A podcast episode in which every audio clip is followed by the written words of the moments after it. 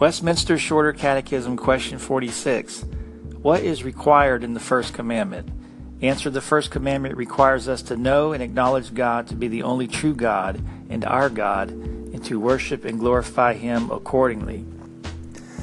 The scripture references are as follows, and there's a note here that says the exposition, exposition of the Ten Commandments found in answers to questions forty-six through eighty-one are deductions from the commandments themselves and the rules set forth in the larger catechism, question ninety-nine.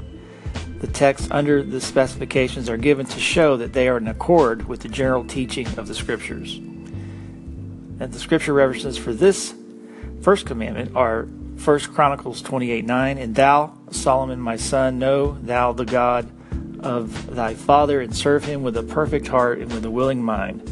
For the Lord searcheth all hearts, and understandeth all the imaginations of the thoughts.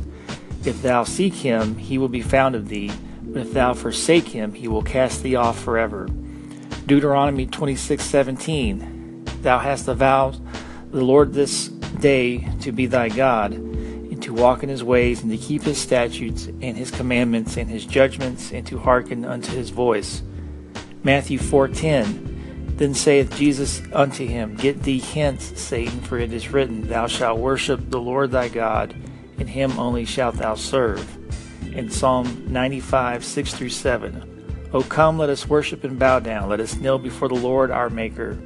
For he is our God, and we are the people of his pasture, and the sheep of his hand.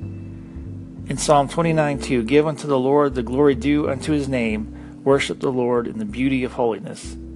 This concludes the reading of Westminster Shorter Catechism, question forty-six, brought to you by the reign of Christ dot com.